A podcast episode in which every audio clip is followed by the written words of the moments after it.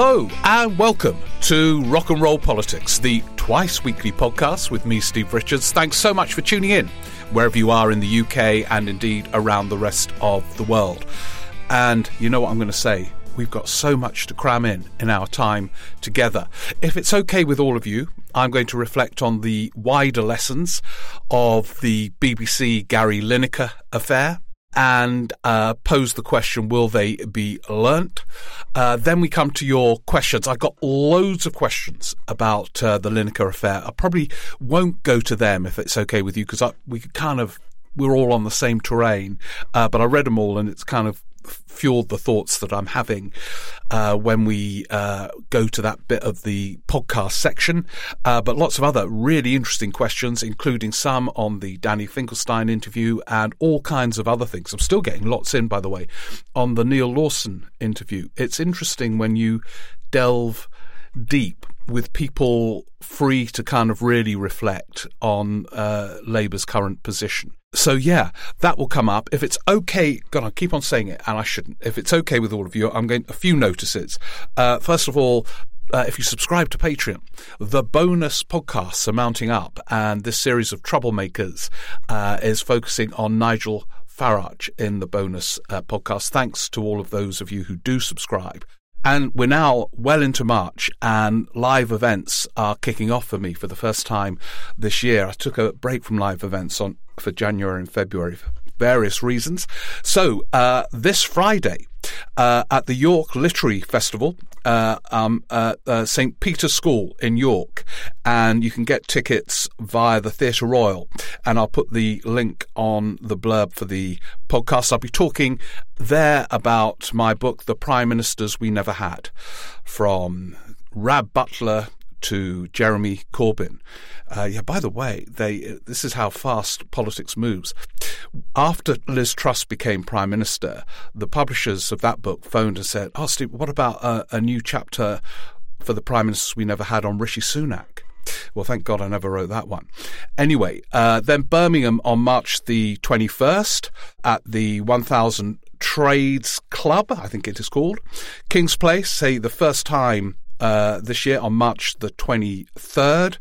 And that is the week I think Boris Johnson is scheduled to appear in front of the Privileges Committee about bloody time, um, which will be a moment of significance and drama. And of course, it's being televised. It also follows this week's budget and all the other twists and turns. Uh, then uh, Belfast on Sunday, March the 26th at the Black Box Hill Street. Each show will be different, but that will obviously be a different show. That will be kind of a letter from Westminster, trying to make sense of things from Westminster, but I hope the audience will there give the perspective from Belfast. Um, I'm not going to arrogantly, loftily declaim flying in from a London airport. Then, on March the 29th, Ropetackle uh, Art Centre in Shoreham. Then, on April the 1st, the Witham at Barnard Castle, Witham Art Centre. And then, on April the 24th, the legendary Old Market Theatre in Brighton. So, uh, tickets for all those shows will be on the blurb for this podcast. See you there. We are in interesting times. I think, in some ways, more interesting than the kind of dramas last autumn, you know, the fall and summer, the fall of Johnson, the fall of Truss, because all that was played out very much in the open. Here we have to go behind the scenes to sort of find out what's really going on when prime ministers aren't falling every 10 minutes because that's in front of our eyes, if you know what I mean. Anyway, talk about a fast moving story happening in front of our eyes. The BBC Lineker saga. There are many lessons, and it is important. I know it's been done to death as a theme in recent days, and many have argued, God, there are so many bigger things going on. Uh, but of course, it was the BBC itself that uh, got it out of all proportion. I'll come to that in a moment. But why it matters is this. If you, um, have any of you watched GB News or Talk TV? I don't know how they get away with it uh, in terms of Ofcom. You've got Jacob Rees-Mogg, Nigel Farage. You had a surreal thing on one of those channels at the weekend with two Tory MPs, Esther McVey and her husband, uh, Philip Davies, I think he is, interviewing the Chancellor Jeremy Hunt. I mean, this is getting ridiculous. Uh, and so a robust BBC, strongly led, is uh, more important than ever in the current climate.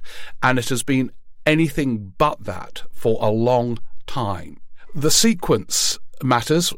We, we on the Rock and Roll Politics Cooperative need to step back from the storm, which has been at least temporarily resolved uh, with Gary Lineker coming back and the BBC, in effect, uh, caving into him. Uh, he hasn't had to apologise and all the other things which some were screaming for. But in a way, the reason why it became so big was this that uh, the BBC decided all day to lead with the row over Lineker's tweet. Um, and this was the day after the bill, which we all need to look at and make sense of. It is, in its sweeping imprecision, an appalling piece of legislation. But anyway, the BBC had a bit of time for that, but they were more worked up about Lineker. Why did they? Choose to lead with it all day. This was before the announcement that he was to be suspended. That happened on the Friday. They led with it all day on the Thursday. And the answer is very simple. There are two or three actually, but the main one is the Telegraph and the Mail splashed with it. And at that point, uh, nervy BBC editors would have thought, first of all, oh, well, we better follow it up. You know, if we have anyone on, Suella Braverman, Yvette Cooper, ask ask them what they think. Um, and then some editor or lots of different editors, oh, right, oh, yeah, the Mail and the Telegraph, so we, we, should, we better watch out that they might accuse us of being too liberal, we'll lead with it. And so they all did. That's the main reason. And the main reason they never did anything with Andrew Neil or Lord Sugar and these other people is because the Mail and the Telegraph do not lead with uh, uh, the use of the BBC of these figures who they are more in line with. Uh, Andrew Neil now writes a column for the Mail. Uh, he presented seven political programs a week at one point while he was publisher of The Spectator and occasionally tweeted provocatively. And the BBC did nothing. And there were three reasons for that, all interconnected. Uh, one BBC manager admitted to me they were too scared of Andrew Neil to ever challenge him. Two, and, and that was not just him, although it was partly him, uh, but they were scared of what the right wing newspapers would do if he was ever challenged. And so th- there was this sort of protective shield around him because he was seen to be on the right and one of these uh, newspapers.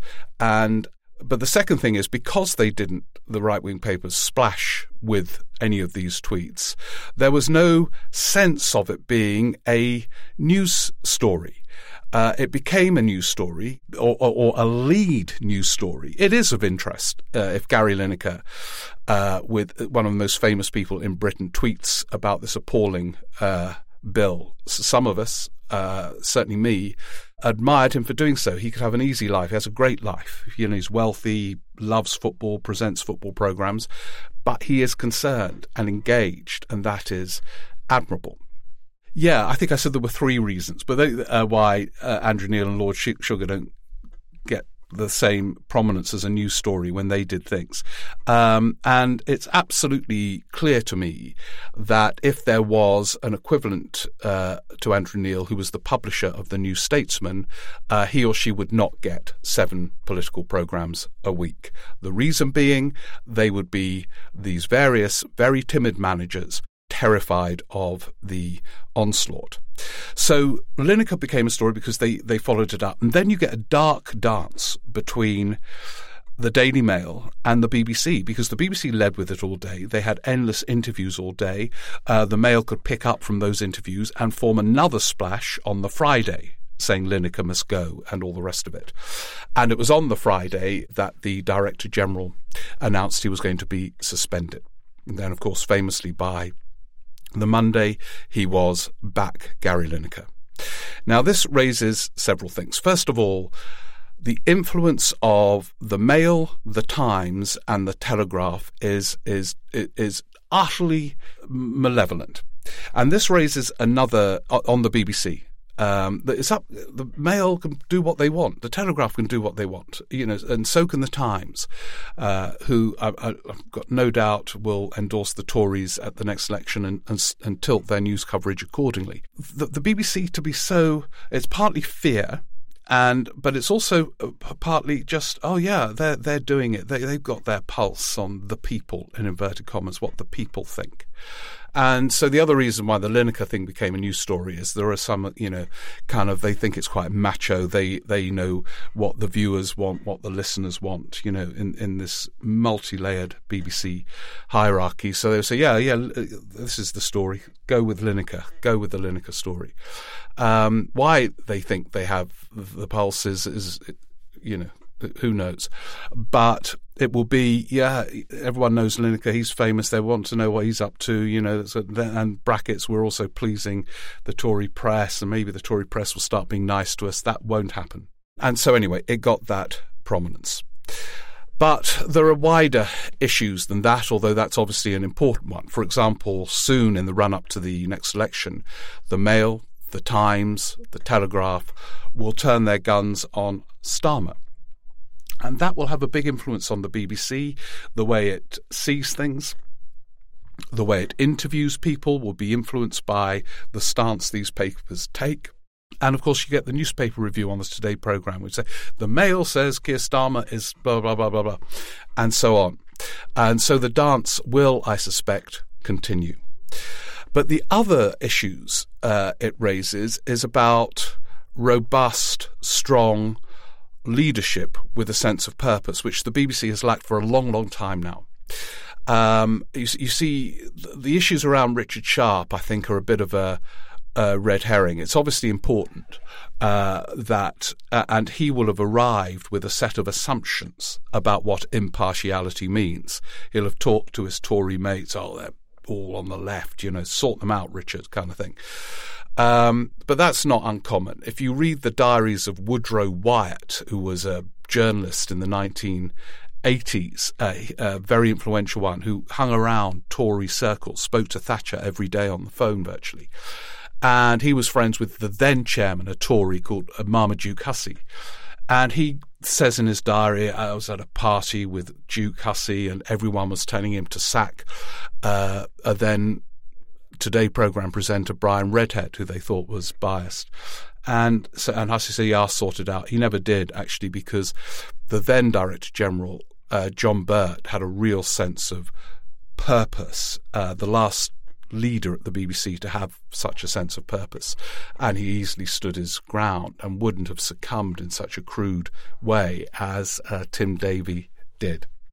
More than that, it was naive and weak to claim impartiality as your mission, as Sharp and Davie has done many times. Impartiality is a duty, and it has always been. You know, sometimes BBC managers say to me, "Oh, we're trusted more than newspapers," and so, well, you should be. You know, they're legally obliged, as part of the deal as a publicly funded broadcaster, to be impartial.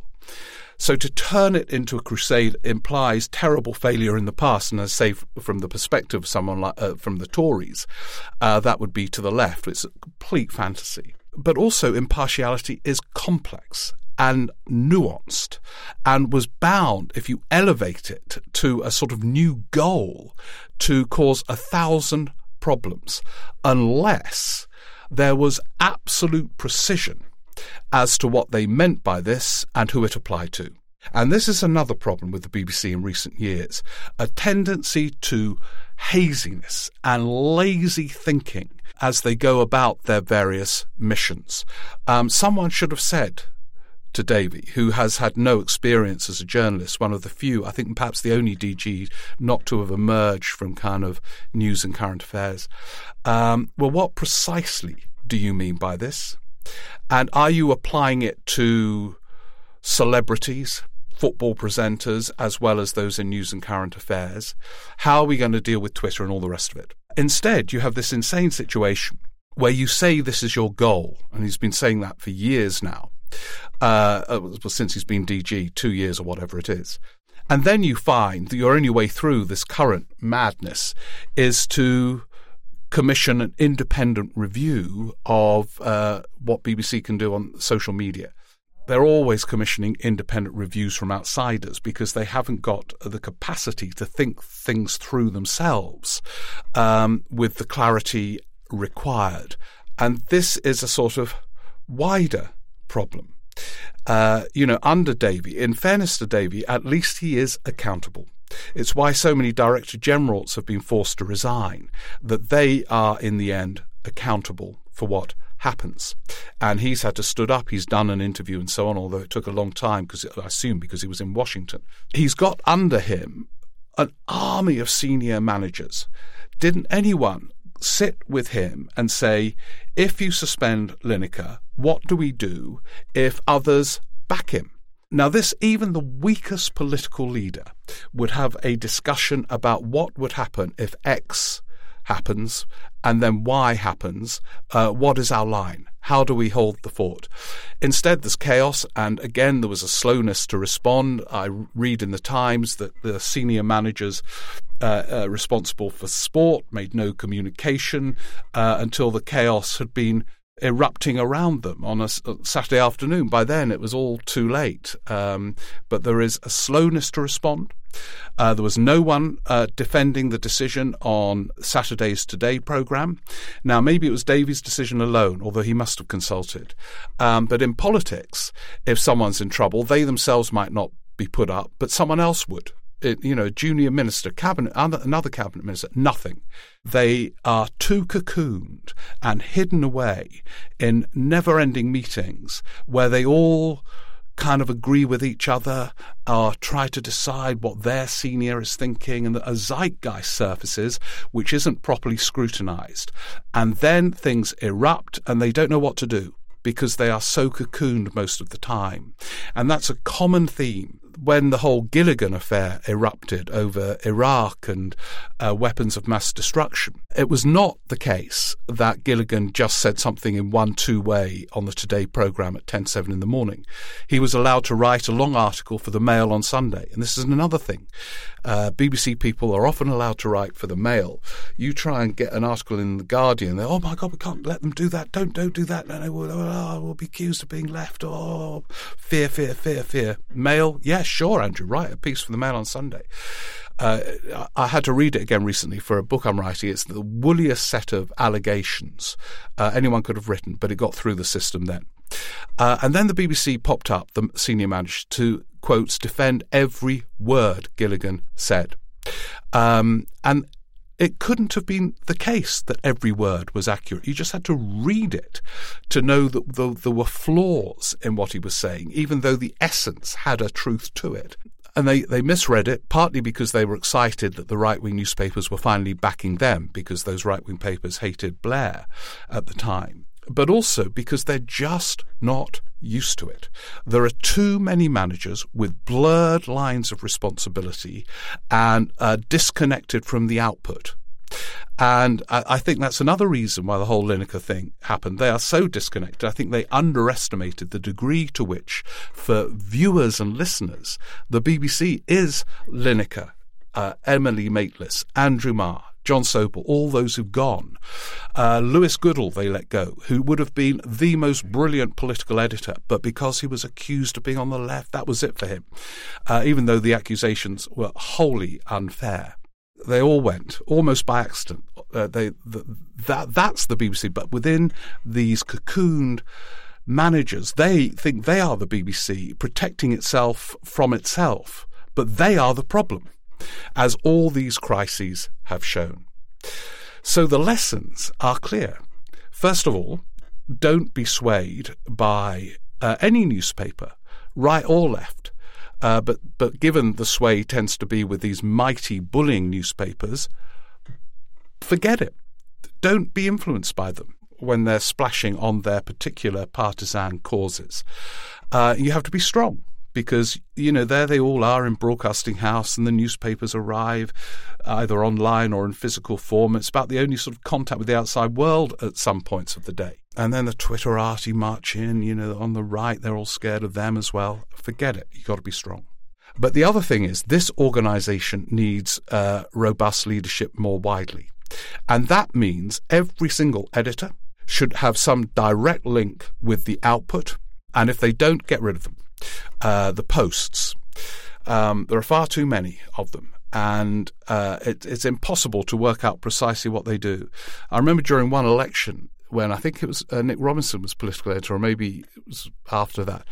I kept on bumping into people, managers saying, My job is I'm managing Nick.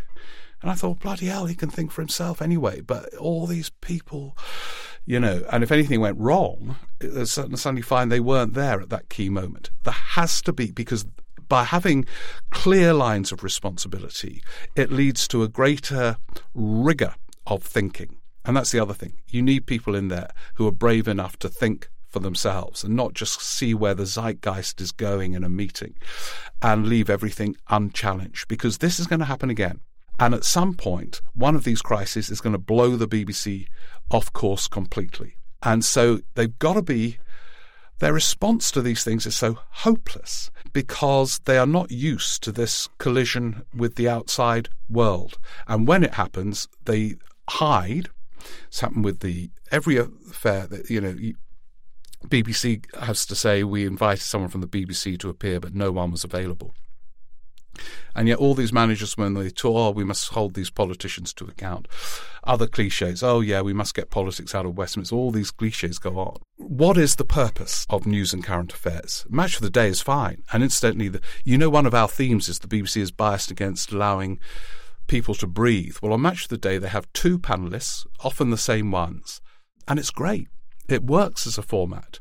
Um, you know, whereas the sort of Laura Kuenssberg show, 25 guests, you know, three panelists, each allowed a minute each in total and so on. So Match Today is fine, but what is the news and current affairs purpose in this world of Twitter and so on?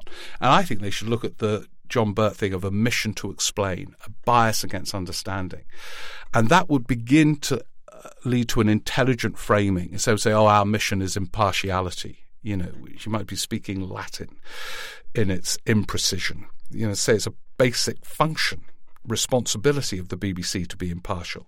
Anyway, there we are. There's some thoughts. Uh, uh, and will those lessons be learnt? I doubt it. What happens is there's a big crisis um, at the BBC, and then it all calms down, and uh, the managers go back into that cocooned world where actually most of them, except for Davie, have been throughout this and on they go until the next crisis. I fear that's the case, in which case, say, one of them is going to topple this thing over.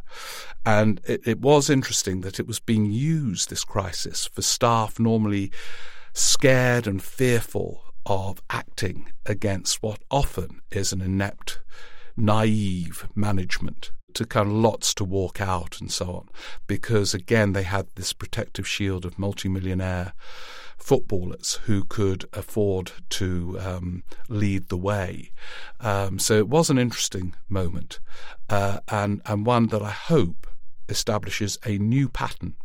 Because we want the BBC to flourish. But if it carries on like this, I'll be joining Charles Moore and not paying a license fee you know, they've got to watch it. They're, they're, sort of managing to alienate just about everybody. Whereas if they had that sense of mission and made intelligent decisions, the next thing, by the way, they, as you know, they've axed uh, BBC News 24 and merging it with World News, giving Sky News a wholly exclusive role as a domestic news broadcaster. You watch that unfold. Uh, not thought through properly, uh, decisions made again. It, it it's like you know the sending helicopters over Cliff Richard's house. No one's oh, you sure about this? You know, oh, Machismo. This will beat ITN. This will beat Sky. It's too shallow the thinking, and um, if it wants to save itself from itself, there needs to be a restructuring and fresh minds in that building. Anyway, now over to you. As I said earlier, uh, loads of questions. Thank you on the BBC, but I'm going to do other things in the questioning session. And if you want to join in uh, with our Rock and Roll Politics Cooperative, it's steverick14 at icloud.com. steverick14 at icloud.com.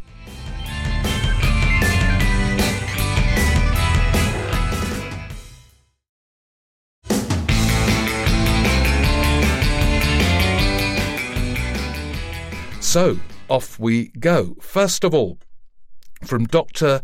Dawn Renfrew. And she makes a point I was thinking about uh, after uh, interviewing uh, Danny Finkelstein the other day. So I'll read it and then I'll tell you my reflections. Dawn says, Thank you for your great and informative podcast. Oh, thank you very much, uh, which I enjoy listening to on a regular basis. Please allow me to tell you very politely, Dawn, I like that. Please allow me to tell you that I felt a bit frustrated when you were interviewing Danny Finkelstein, however. You didn't seem to want to challenge him over his support for Cameron Osborne's disastrous austerity policy of the early 2010s. The impact of this being, namely, stagnation of real wages, a slow destruction of public services, and an excess of 120,000 deaths. It may have contributed to people voting for a Brexit, which was missold to them. I think it not may, I think it was. The seeds were sown with austerity dawn. I'm retired now, but previously worked in public services over 30 years, and I was able to witness up close the damage done. Sometimes I think it's hard for people like Danny to appreciate or understand this. Yeah, well, uh, a couple of thoughts, uh, Dawn. First of all, I certainly didn't want to turn the interview or conversation, they're meant to be sort of conversations, really into a kind of interrogation because I think if people are kind enough to give up their time uh, to join us lot on the Rock and Roll Politics Cooperative, um, I think it's a bit unfair then to do a sort of Jeremy Paxman on them. I did raise it, uh, uh, uh, if anyone hasn't heard it or wants to go back, because I had this conversation with him once before. I mentioned it on Newsnight about what is the centre ground, and it was during that period. And he argued that that austerity package was centrist and moderate. And I argued it was turbocharged Thatcherism. You can argue whether it's a good thing or a bad thing. I thought it was a bad thing, but don't claim it to be on the centre ground. And I, I, that is my view, and I, and I don't think it was technocratic or just about timing, as he suggested in the conversation. So I think I put it to him, but I think I put it to him, Dawn, politely, uh, as you were very polite to me at the beginning of the email. And so I didn't really want to. These conversations in the second podcast of the week will be conversations. I'm not going to do a Paxman on these people. Um, but I hope I will raise the issues, you know, and I think that was raised. But you're right. I think the austerity, the 2010 real term spending cuts, just as the economy was breathing again through actually um, government spending, not cuts, you know, that, that big stimulus boost that emerged from the G20 in London uh, and other measures uh, got the economy breathing again. Then in they came, and those real term spending cuts um, actually had the opposite impact to the one that they claimed it was going to be. Thank you, Dawn. Thank you, the others who emailed about the interview with uh, Danny. Please listen to it if uh, you haven't. It's the joy of podcasts. It's all there. Um, uh, Dominica Jewell, our French correspondent. This is interesting. I like Dominica because she gives a, a, a perspective we don't get through the very parochial British media. Anyway, this is after the Macron Sunak meeting. The Franco Britannique uh, summit, which took place yesterday in Paris, as Dominic must be writing on Saturday, has been reported in the press in both countries, but with widely different emphases and with considerably different degrees of interest. On the eve of the meeting between Macron and Sunak, TV France 24 interviewed its political correspondent based in London and its political editor. The former began by asking us to imagine the unimaginable, namely that the President of France, one of the two nuclear powers in Europe, would hesitate for a second when asked if the other nuclear power was friend or foe. That's a reference to what Liz Truss did when asked that during the leadership contest. And it's, isn't it interesting? When you have people like that playing the populist card, the consequences da, da, da, go on and on. Words are not forgotten. Politics is about words. So, isn't it interesting that France uh, focused on that in the media? He then went on to describe how Boris Johnson had sent Lord Frost to the EU with an agenda to disrupt the negotiations by insulting the EU on the orders of the UK PM with the aim of gaining domestic political advantage. Thus was the state of relations between the two countries framed. Yeah, well, Dominica, on that front, of course, the crass, naive, self harming approach of Johnson and Lord Frosty Frost, um, the consequences are playing out uh, for decades to come to Britain's detriment, huge, huge detriment. And isn't it interesting that in France they don't forget? Um, why should they? The summit agenda was reported as the war in Ukraine, energy security, and immigration issues. Post summit, all five media outlets which I consulted Le Figaro, Le Monde, France 24, France 3, and Orange uh, reported the jury's out response of Liz Truss before going on to conclude that the UK PM agreed with the French president the war in Ukraine will eventually end with negotiation. I was reminded of the vilification of a Pisa Macron meted out by the British right wing newspapers when he made that very point months ago. Yeah, uh, well, Dominica, the theme of this podcast today is the influence of British right wing newspapers, which remains huge uh, in Britain, uh, and their capacity to frame debates, frame the way people think, uh, is incredible. Uh, in fact, to go back to the Lineker tweet, the point, one of the points he made was that we take in far fewer refugees than many other countries, and yet a lot of people here uh, think we take virtually the, them all, and the other countries are, you know, I'm having we're having our house sorted out. It's chaos because of subsidence. It's being pinned, what's it called, underpinned. And some of the people working on it said, you know, why do we take them all, and we don't? Uh, but that is the kind of tone Meanwhile, much of the coverage of the summit in the UK media has emphasised the agreement to build a detention centre in France, without any explanation, in brackets, of who will detain whom and what the objectives are. Uh, yeah, uh, I know, I know. Um, well, as I say, it's a theme of the British media. Uh, Paul Cooper doesn't think it will work anyway. He says, since deportation figures are too low, why does the government think a new immigration scheme will allow tens of thousands of people to be deported? I would have thought the majority would just slip into a burgeoning shadow economy and into the shadows in general. Yeah, I think even before that point, Paul, um, I wonder how much of this, the legislation is so sweeping and imprecise in uh, who it is targeting in this uh, so called stop the boats policy. I wonder if it'll even get to, to, that point. Anyway, thank you on all of that. Now, from the, that theme, and we must explore it more. It's, it, it's you know, they had hardly any time to scrutinise this legislation in the Commons. Over to Scotland. Peter Wright wonders whether, you know, I was talking about last week, uh, whether the spell cast by brilliant leaders, and whatever you think of them personally or in terms of other policy areas, uh, Sturgeon and Salmond were were were formidable leaders, and were able to sort of cast a spell over the internal divisions vis-a-vis the SNP and many other things. Peter Wright wonders Sturgeon's resignation has blown all that out of the water, and the manoeuvring around the leadership election has pulled the curtain back on the reality of the SNP, a coalition of groups like any other party, but one with a very strong right wing, with socially conservative and economically dry views. This may not be a problem for an SNP membership, which is older and more small c conservative, but it's very much a problem for younger voters and non SNP diehards. Peter wonders whether this is a turning point in Scottish politics and therefore British uh, politics. Certainly, what SNP people who I speak to have said to me so much is look, the potency of the independence issue is because so many young people want it. Now, if this leadership contest alienates young people in Scotland, they have a very big problem. Uh, and anyway, well, let's see. Uh, we'll soon know who that First Minister is. And yeah, I t- reflected on it in a couple of podcasts ago for new listeners who want to catch up. Got a lot of catching up to do for your new listeners, but I hope there are many new listeners. Now, this is interesting. From Henry, about I mentioned at the beginning of last week's podcast. You know this series I'm doing on Patreon about troublemakers. How uh, actually, given the Labour Party has this reputation of being virtually unleadable, uh, or did used to, um, it is much easier to find troublemakers on the right and in the Tory Party to do in these bonus podcasts than in the Labour Party. You know, I did Tony Benn as the first episode, and he remains a, a fascinating figure on so many different levels. But I was struggling to find others that meet that definition of troublemaker.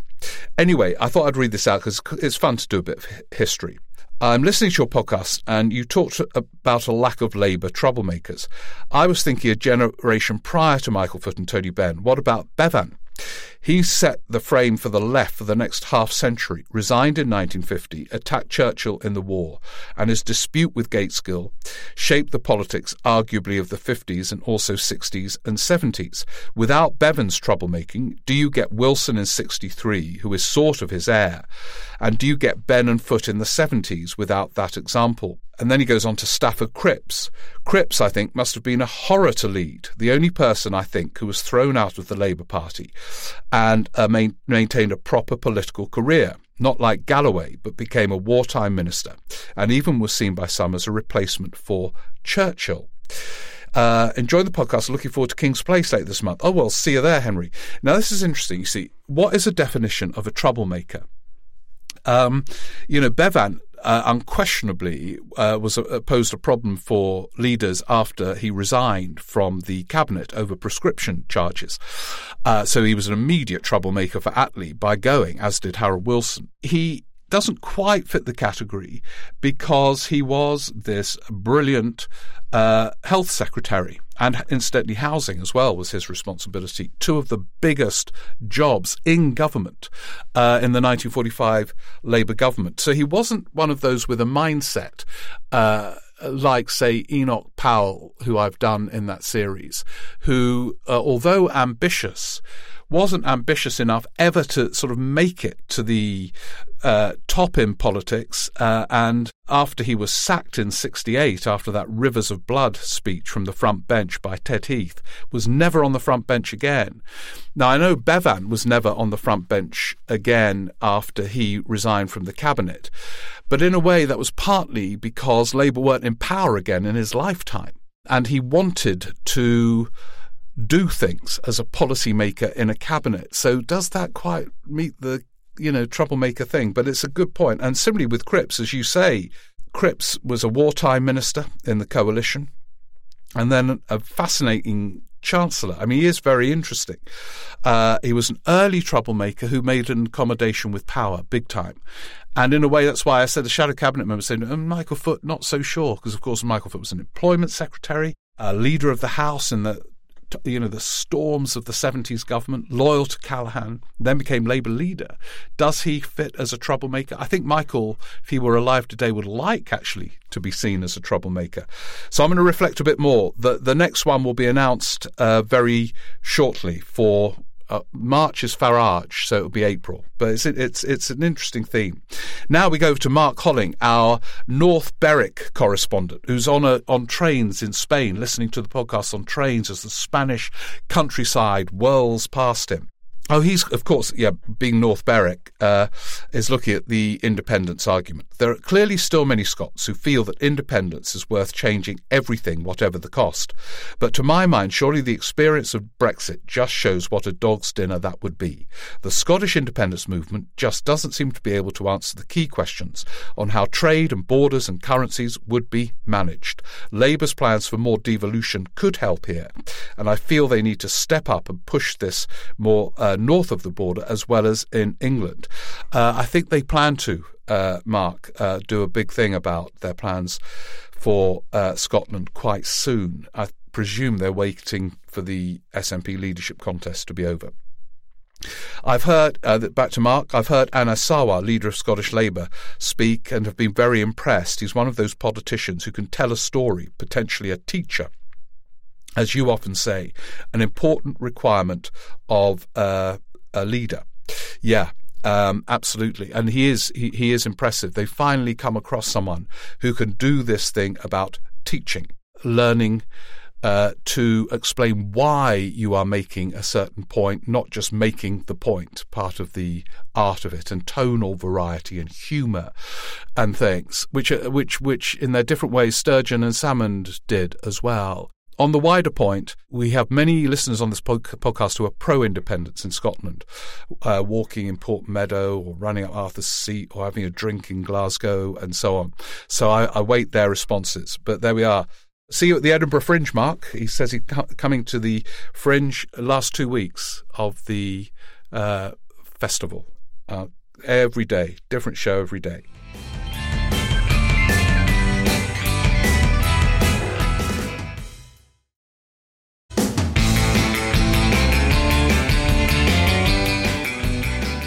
Finally, Jerry Fox in Exeter. He was on a train uh, writing his email. Of course, the train broke down, uh, had to get onto another train. Um, and he says, Us passengers of the 2003 are now filling the carriages of the later train uh, due to a wiper fault on our chaotic wiper fault on our chaotic railways. Yet we all remain in good spirits is this effect related to acceptance or familiarity? I wonder whether you could invite Christian Wolmar, he was a travel specialist we had on recently, back for his reflection on how the public psychologically cope with this infrastructure of uncertainty. What a great idea, Jerry. I, well, I, I don't know whether I'll have him back quite so soon, but yeah, I think it affects us all psychologically. This, uh, you know, you go out, you've no idea what you're going to face with the chaotic trains and all the terrible weak infrastructure. Have you read about HS2? You know, it, it seems now it's going to run from, I don't know, East Grinstead to Brighton or something. You, you know what I mean? It's just, uh, we can't do these projects. Why? Why? Big theme for another podcast. Well, I hope you got to wherever you were trying to get to. And finally, uh, Louise Davis Jones. I'm reading this because I focused on the BBC today, but obviously there is this substance of the issue, uh, and and she writes about the substance, and again looks for precision, and there isn't any precision in this bill. Uh, there are a few answers to specific hypotheticals. Why are asylum seekers bad? Why are economic migrants bad? How does an Iranian fully bilingual teacher say, with family in UK, get here through safe and legal routes? What are these routes? Why not set up consular offices near various parts to process the claims? Why not work directly with councils on resettlement, e.g., housing, medical facilities, language, cultural education? Why not apply more funding for overseas aid to raise economic standards if economic migrants are a bad thing? Why not tackle UK based smugglers that we have recently been made aware of? Uh, anyway, one could go on, as she says. And my daughter is treating me to a few days in London, and I'll be at the live show at King's Place on March the 23rd. Oh, well, see you and your daughter there. Yeah, these are the questions. See, this is a, a story of hard grind to tackle an issue of criminality but it's become through uh, misinformation a story, you know, oh, Britain is being flooded, and oh, yeah, break, they can't our public services can't cope. The public services here are terrible, but for, for, different reasons. So you pose all the kind of precise questions which have been lost in this uh, debate. Anyway, well, I think that will be it uh, for now, if that's okay with all of you. Hopefully, you've done some jogging or baking or walking uh, your dog or walking alone with the podcast or whatever. Say thank you for all your other questions, uh, which we haven't had time to get through today, and on the Lineker one, where um, I kind of was inspired by many of them uh, to reflect uh, on, on, that today. So see you very soon for um, yeah, well, it'll be a, a conversation, polite conversation with um, uh, someone uh, later on in the week. We've got the budget, so it's a big, big week uh, for politics and economics. Uh, yeah, so loads we need to keep in touch on and make sense of when we gather together again very soon. Oh, yeah, do subscribe. If you subscribe, um, you get these automatically rather than having to think, oh, yeah, what's he up to? Oh, check it out and then forget, and then you have to listen back to loads to keep up with the dramas. So do subscribe, and if you could leave a review, but only if you like it, that would be great because uh, it does things in this world, this podcast world, of which Podmasters, which produces this podcast, are the kings and queens. Anyway, thank you to them, thank you to all of you, and see you all very soon. Take care. Bye.